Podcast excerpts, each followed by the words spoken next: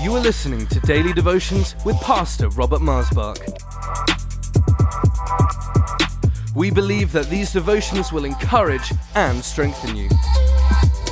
So tune in, connect, and be blessed. For any more information, please visit us online at lifechurchuk.org. Welcome to Life Devotions. Thank you for joining me today. The Holy Spirit transforms me, is the title of this devotion. All of us need transformation, actually, consistently. You know, your kidneys are continuously cleansing your blood, removing that which isn't healthy for you and, and, and eliminating it through the bladder out of your body.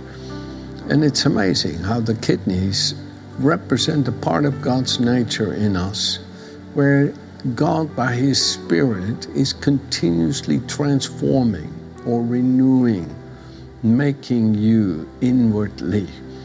It says in, in, in what is it, Psalm 100, verse 4. Psalm 100, verse 4. Here it is. It says, no, verse 3. Know that the Lord, He is God.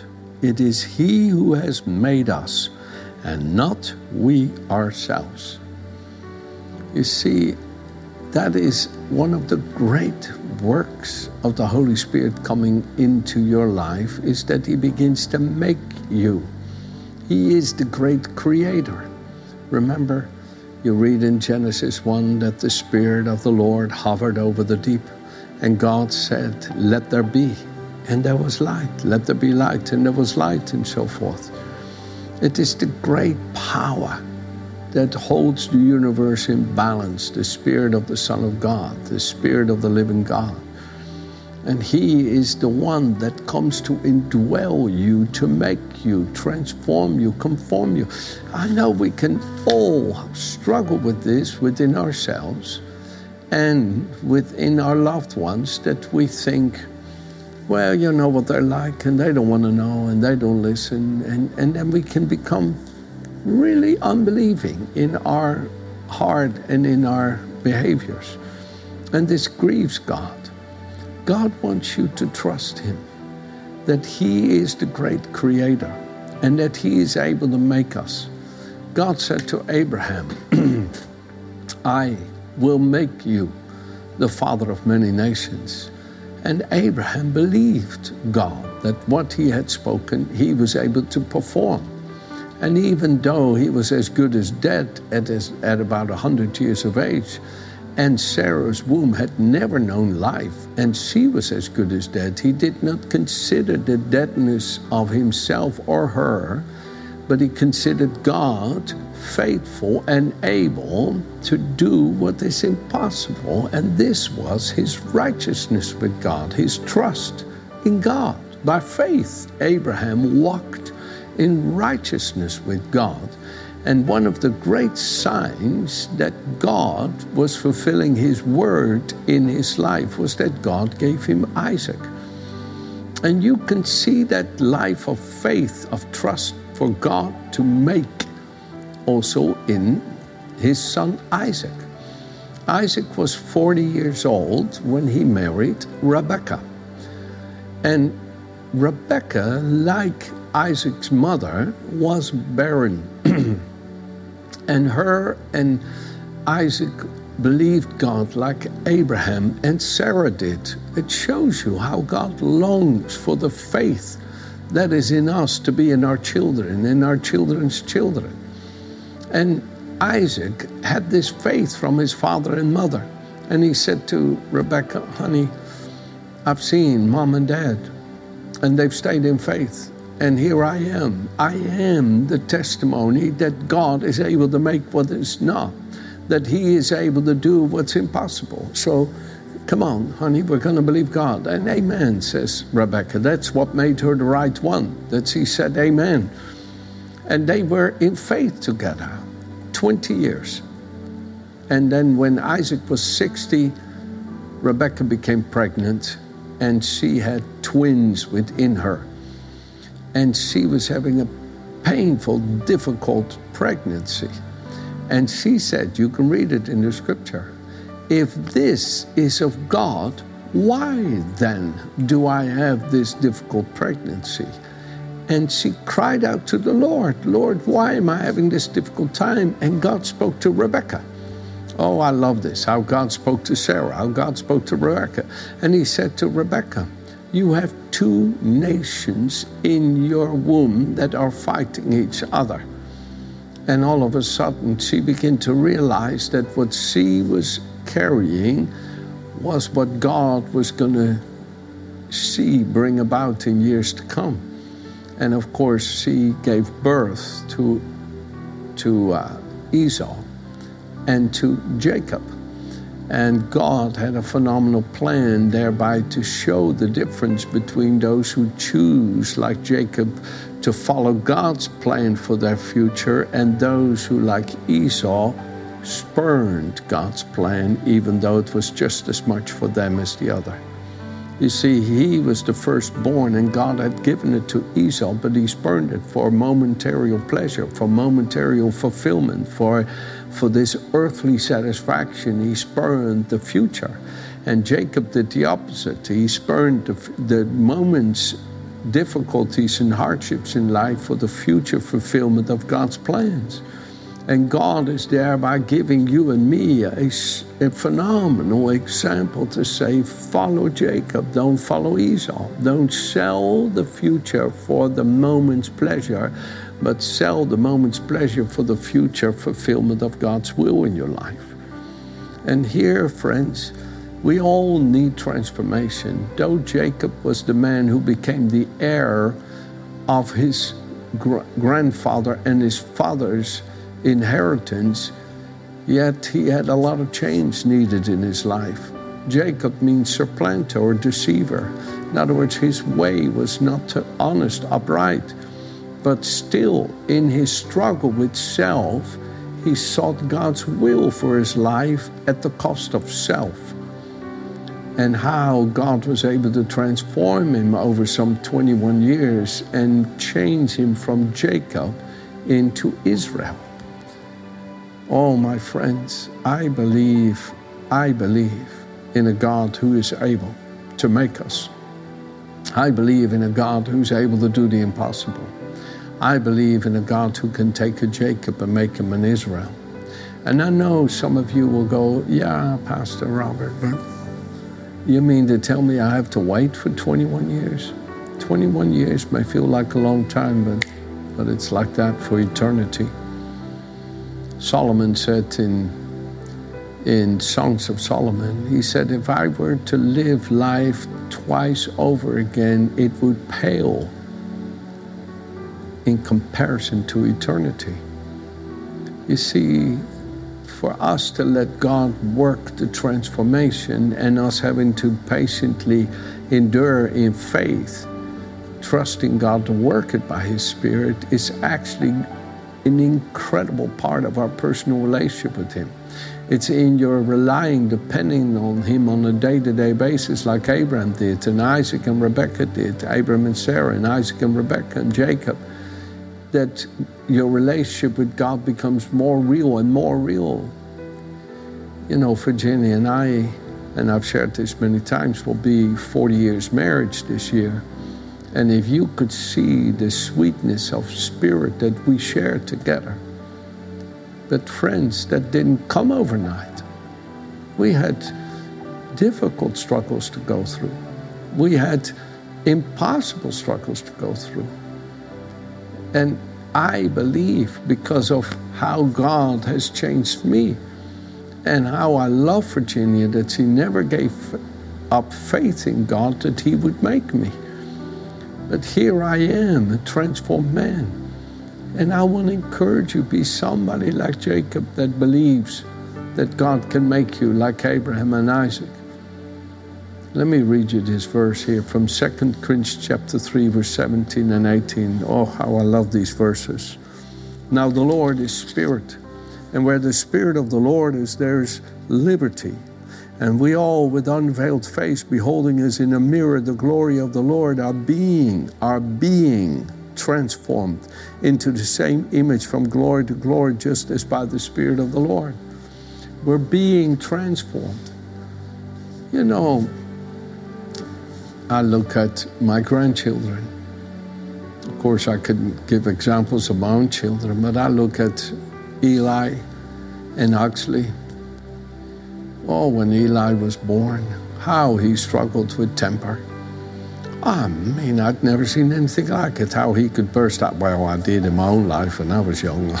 I was just like him. I was just, oh, I was, I was a hothead when I was a little boy. I mean, I could fly off the handle, and it just was my temperament, you know. And Eli was was like that. you could forget I was like that, you know. But and I thought when I saw him one time express his feeling when he was a little bitty boy, I thought I'm never ever gonna again gonna look at a parent when a kid misbehaves and think what is wrong with those parents? Because you could look at my me and say what is wrong with that granddad too? But no friends and praise the Lord. You would meet my grandson now Eli. He's 10 years old. Oh my goodness he's amazing He's beautiful. He is so kind and good and caring, like his father and mother and and his brother too. And oh, how I love them with all my soul. But I've seen the transformation in just less than 10 years. I believe in transformation. Yes, you do too. Now, come on, believe that by God's Spirit, your being transformed. Believe it. I know that when you're in the middle of, of having to see things change, it can be disparaging and you can feel hopeless. I will take this scripture here when I was disparaging and I was thinking, oh, please, God, how long is it going to take for you to change me? Please, Lord, I don't want to stumble in this way anymore. And this scripture, oh, it's a beautiful Psalm of David, Psalm 138. It only has eight little verses. You should read the whole Psalm, it's so powerful. It says in verse 8, The Lord will perfect that which concerns me. Your mercy, O Lord, endures forever. Do not forsake the work of your hands.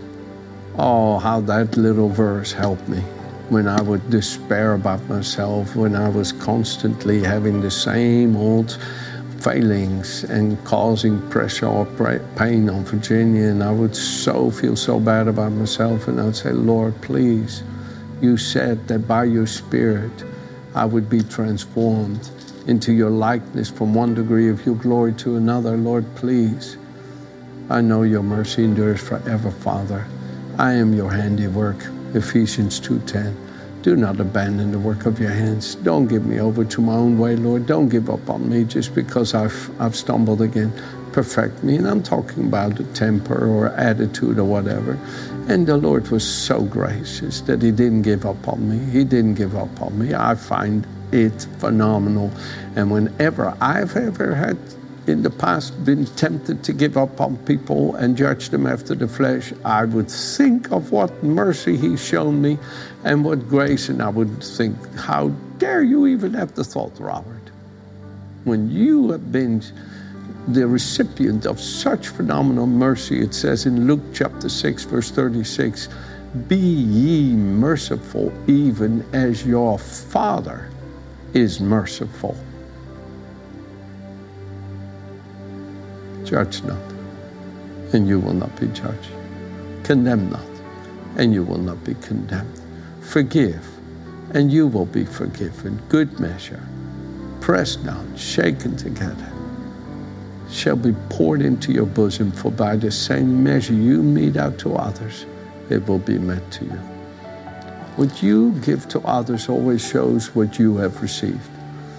And Jesus would say to his disciples, Freely you have received, freely give.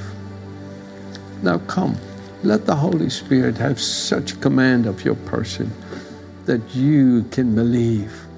I believe, Lord, your Spirit in me is doing this work of conforming and transforming me. I'm being transformed by your Spirit. 2 Corinthians 3, verse 18. Galatians 5.16. what I say. Walk and live habitually, habitually in the Holy Spirit, responsive to and controlled and guided by the Spirit. Then you will certainly not gratify the cravings and desires of the human nature of the flesh. For the desires of the flesh are opposed to the Holy Spirit, and the desires of the Spirit are opposed to the flesh, godless human nature. For these are antagonistic toward each other, continuously withstanding and in conflict with each other, so that you are not free, but are prevented from doing what you desire to do. You see, the Holy Spirit gives freedom to become like Christ, but stops you from being like self in your self indulgence, self pity, self exaltation, and all that which is of the nature of sin and contrary to God's nature. The Holy Spirit stops it.